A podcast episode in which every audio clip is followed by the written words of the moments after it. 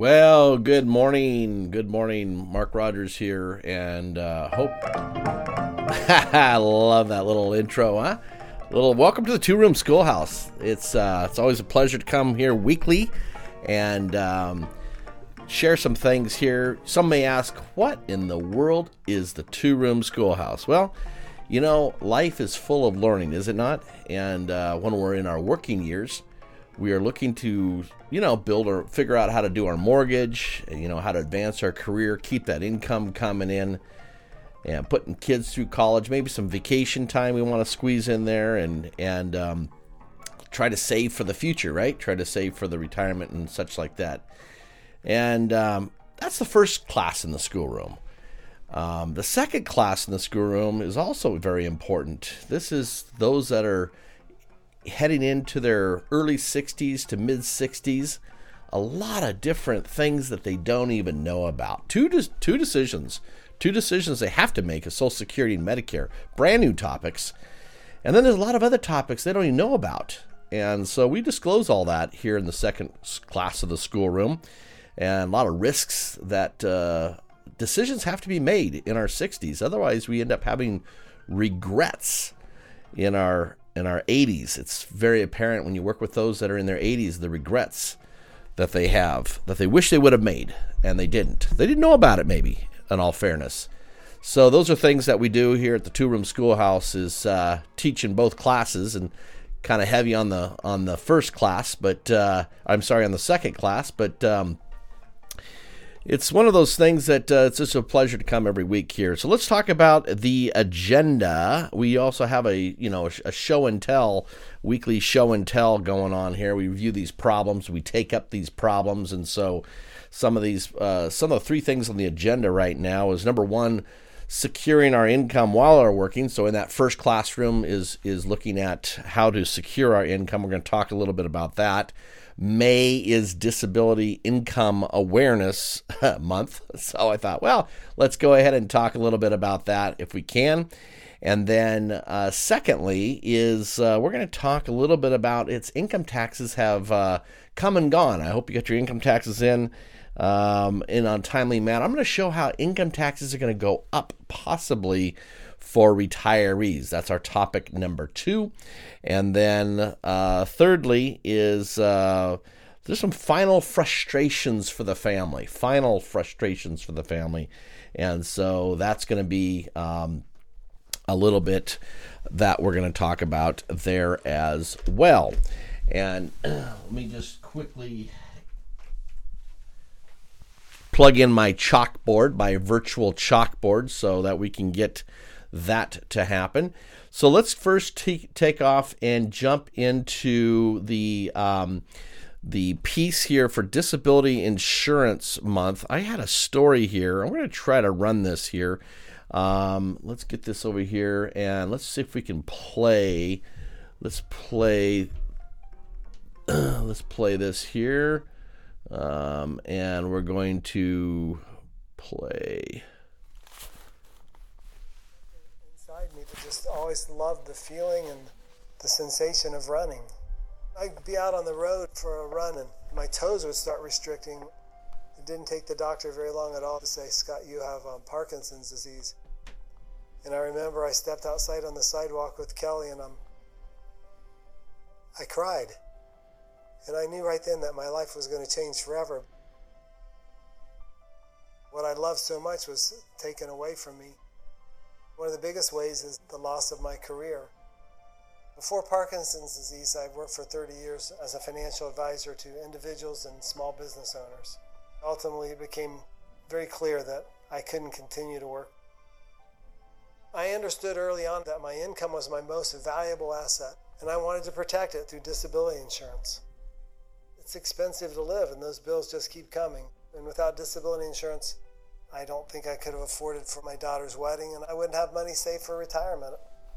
My disability insurance was a combination of insurance provided through my employer, but I realized that alone wasn't going to be enough, so I acquired individual disability insurance.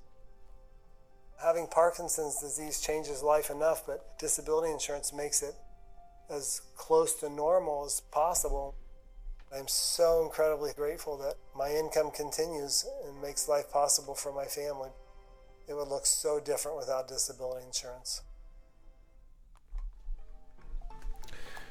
Well, I hope that that was helpful, because, you know, disability, many people are rolling through life in their income generating years and don't have any understanding of how fast a disability can happen to us. And so I wanted to illustrate a little simple thing. I'm going to go to the chalkboard here for a second here. And I want to share, something here. I mean to have, it's one of those things that disability income is a big deal, and we got to make sure that we take care of our income in retirement. All right, so let's just take a peek here and take a boy, you know, you get all these ads that come up and such like that. It's always a good time, right? So it's there we go. So let's show this over here, and so, yeah, alrighty. So that's let's go ahead and, well, you know what? I'm going to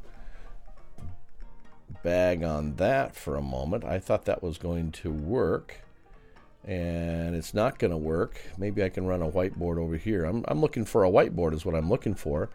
And I wish that the software had a whiteboard over here, but we're not going to do that. So basically going back to, you can draw this on your paper, right? So any good teacher, you should be able to draw things on your paper.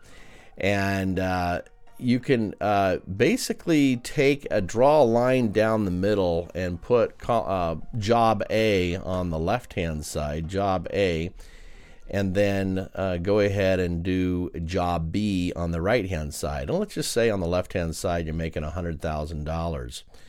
And in that $100,000, you know, at the end of the year, you know, you get $100,000, every year. However, if you have a disability, you get nothing. That's job A.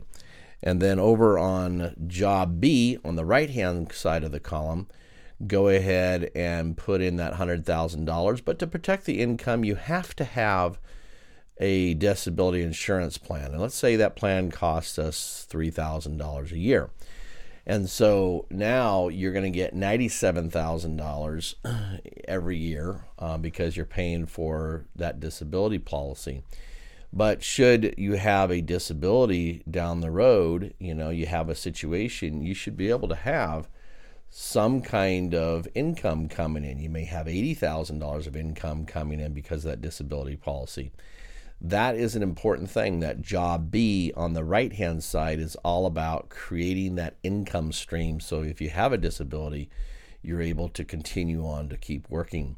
So this is there's your little Ben Franklin thing. I think it is Ben Franklin, where you're able to go ahead and realize that there is the ability to create that income that is going to continue to play out no matter what is going on. You're able to have that income coming in. All right, so I'm hoping that helps a little bit in terms of income, disability income. I'm gonna have an offer here at the end here.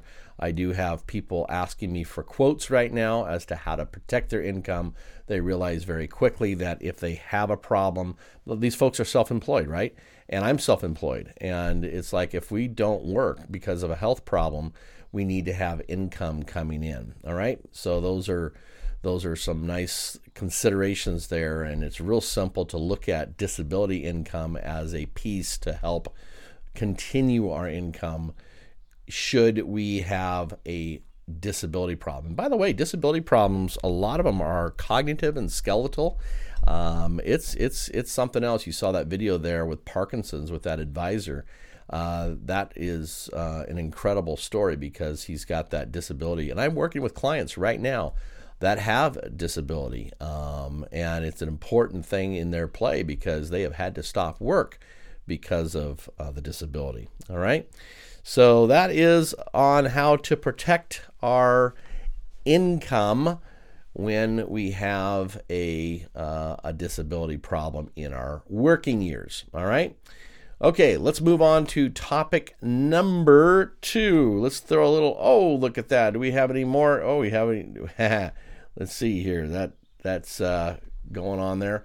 Let's jump over into our piece here with surprise income taxes, okay? Surprise income taxes. Let's take a peek here at what that would look like. All righty.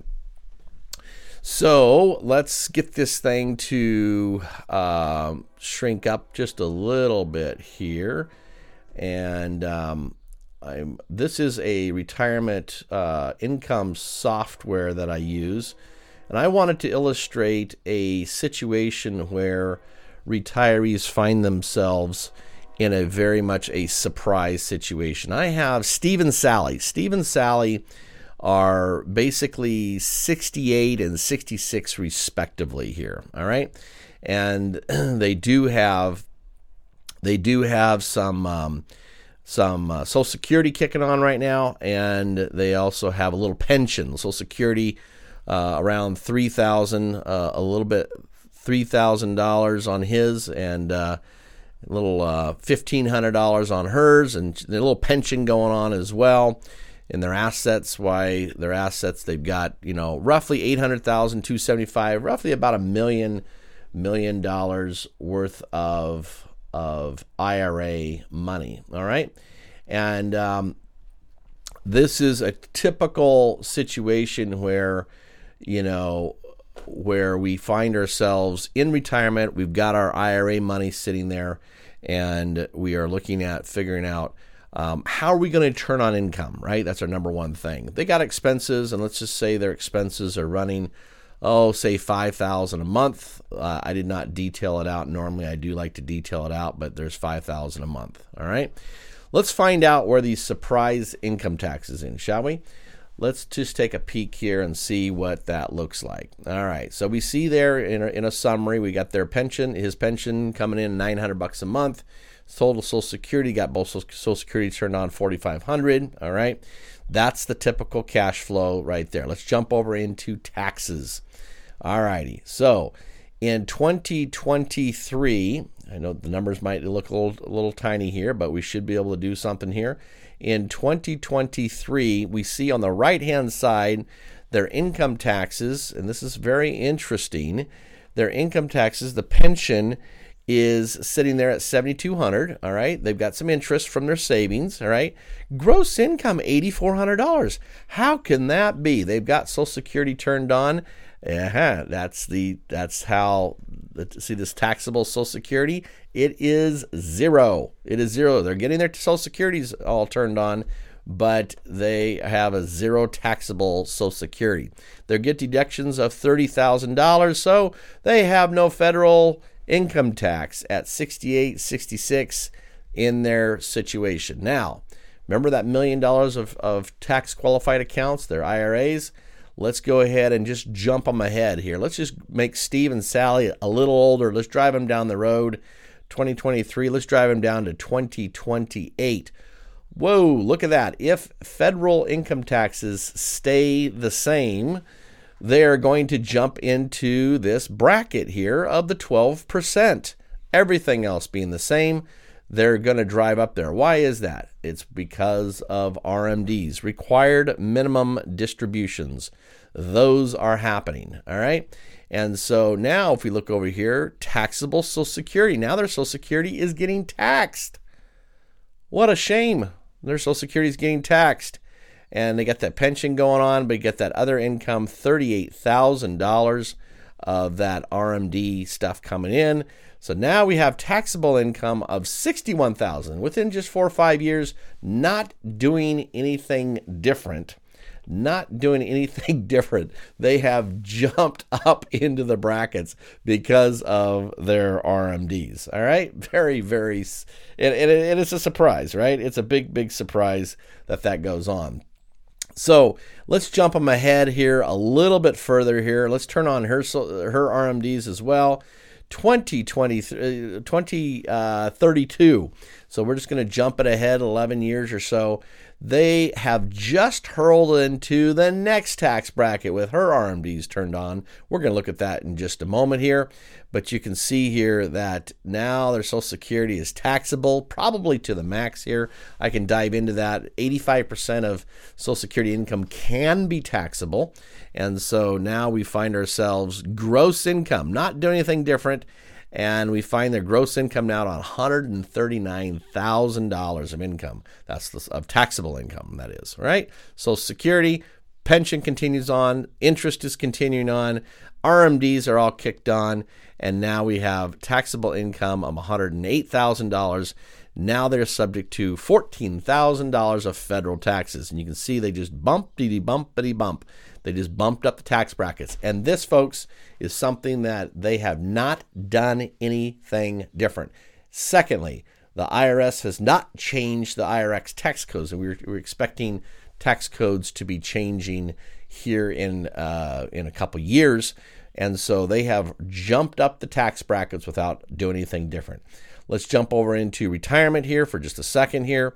Let's take a peek at their RMDs, and you can see here that their RMDs start turning on, and with that money that he's got in there, the both of them got in there, why $33,000 has got to be pulled out, 2028. We got $35,000, $49,000 of RMD money being taken out. What an unbelievable amount of things. And you can see here, there's a column in here where it says forced withdrawals. And so they are living well within their means, right? They're living well within their means, and yet they're being forced to take the money out.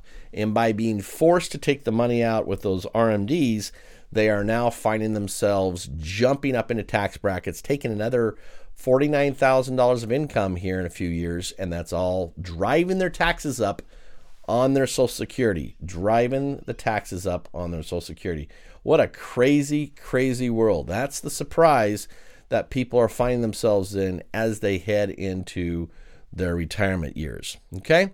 So let's just jump over there one more time and look at that to see that that is where their taxes are sitting. And so we are, what else can you say, right? What else can we say? Let's just close that up here. And, we can always look at their cumulative taxes way down below here where, everything you can see here that they're jumping up in the tax brackets merely because of those RMDs that are going on. Of course, we want to look at their cumulative taxes. You can see here that as of course time comes on, they're just making a modest return on their investments, 5% or something, right? You can see that the cumulative taxes continue to climb up. All right, so that's something to note. That is something to note that very, very, very real for folks when they turn their RMDs on. The IRS wants that money. They force that money out, and because of that, income taxes are going up. All right. Okay. So there's surprise number 2. There's your homework. If you'd like to know more about how your RMDs are going to force your taxes up, well, we can have that conversation, do some little homework after the class, shall we? Okay. So let's jump into another topic, number 3, what I call final frustrations. Let's take a peek here at the final frustration. This comes out of the Wall Street Journal. The Wall Street Journal brought this out here this last week, and I wanted to share with you what some people are actually finding out is they are the family, when you've passed away, the family has now gotten frustrated, and there's a reason for this. And basically, it is something called dying without a will. right? And it's an amazing, amazing thing here, dying without a will. There's a lot of people that don't have a will in place, and I'd like to look at that here for just a second here. This happens up, again, the Wall Street Journal is reporting on this last week here, where we see here, despite having potentially devastating consequence of their heirs, millions of Americans still haven't written a will, while the total wealth of households has tripled over the last 3 decades, according to the Congressional Budget Office. 54% of Americans told Gallup they didn't have a will in 2021. Again, this is being reported by the Wall Street Journal here on May 2nd, yesterday. And so even the wealthy put off estate planning. 1 in 5 Americans with investable assets of $1 million or more don't have a will. Think about that. 1 in 5 Americans that have assets over $1 million, 20%, don't have a will. Amazing. If you die without a will, it says, a range of state laws dictate who gets your assets, and your loved ones may get nothing. They might get kicked out of the family house and could face hefty surprise tax bills. They mentioned a couple here. John Powers of Auburn, Washington, was live-in partner of 18 years. Christina Lewis had an appointment with an estate lawyer to drop wills last November, but she died in a horseback riding accident at age 64 the weekend before going to see the attorney. Isn't that something? The consequence of dying without a will, the legal term is intestate. Intestate's that word. Come down to where you live. So what Ms. Lewis might have written her will didn't matter. Instead, Washington State's intestacy laws decided. You know, I live in Washington State. We're broadcasting here out of Washington State. So there you go. Washington State in this situation is going to decide on the matters. While grieving, Mr. Powers, 62, had to get Ms. Lewis' sons, who live in England, to sign off so he could be appointed by the local probate court to administer her estate. Isn't that something? So you got to sign off and get the probate court to.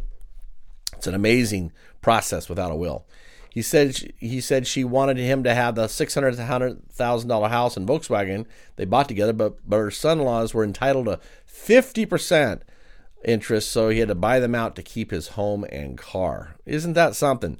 Look at this little graph here. Percentage of Americans who don't have a will by race, ethnicity, and age. So we have this 18, 29-year-old, 80% of these folks, the younger folks, don't have wills. And as we move up, look at 47% of these folks, 50 to 64, don't have a will. And then those in retirement, 24% of folks in retirement, 65 plus, don't have wills. It's time to get a will, folks. Anyway, the article goes on to go through the consequences of having a will or not having a will. And so that's why I say if you don't have a will, don't let the state decide that for you, right? Your family should be deciding what goes on. And so it's a very important thing to see. Something so simple to have a will. And so I have a solution for that, real simple solution, very affordable solution for that as well. So, let's just talk about that here as we wrap up the thing. And by the way, if you have insurance policy questions, I'm able to answer those. You can drop them in the thing. You can send me a private message or whatever. Anything on life insurance, disability insurance, long-term care policies, annuity policies, Medicare policies. Just reviewing policies is a big deal because oftentimes things are going on and we don't recognize that, life has changed.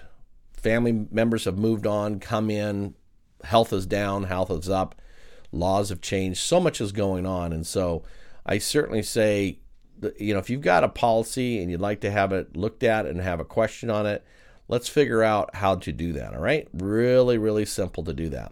And so those are the policies there. I'm licensed for 20 years looking at policies, and the language is everything. And so that's the big deal there as we roll out. Always feel free to pop me a question on that, okay?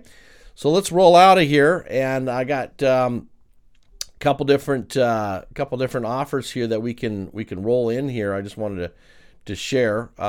We have coming on down into this here is well, let's see if we can't get ourselves. Let's see how we can do this here. It's always fun to run on the fly here. So give me a second here. Holy moly. Let's do this here. Let's put me back on here. Let's do this. Let's just do a quick little snapperoo here. So what are the three different offers? This is the do-it-yourselfer side of things.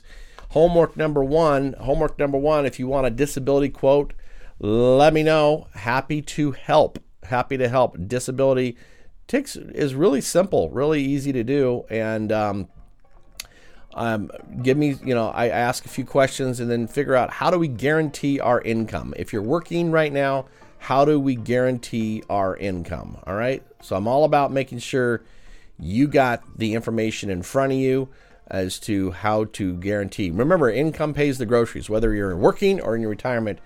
Income pays the groceries. Remember that. All right, moving on here. Number two is, if you want an income plan, I showed you a brief overview of looking at income taxes. This income plan is very simple. Put it together in about 30 minutes, and you're able to see exactly you get to have in your own hands a lot of different scenarios. It'll show you a perfect world scenario. You both live to 95, 100 years old with a set amount of rate. Do you run out of money is your number one thing there.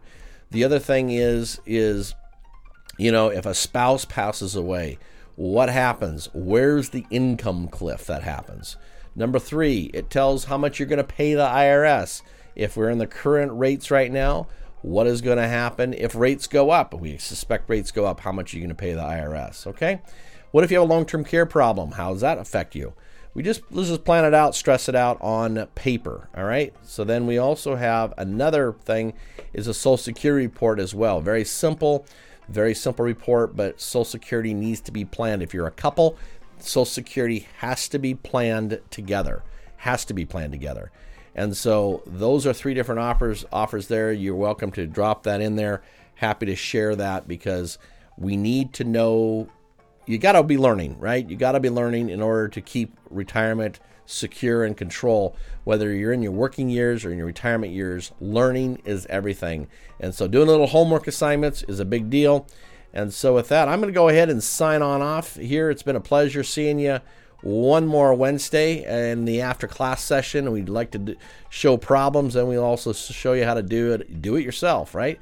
Do it yourself. And so with that, Mark Rogers signing off, and we'll see you next time. Pop me any questions we need to answer, and we'll be back hopefully next Wednesday here in this beautiful, beautiful spring that we're enjoying here.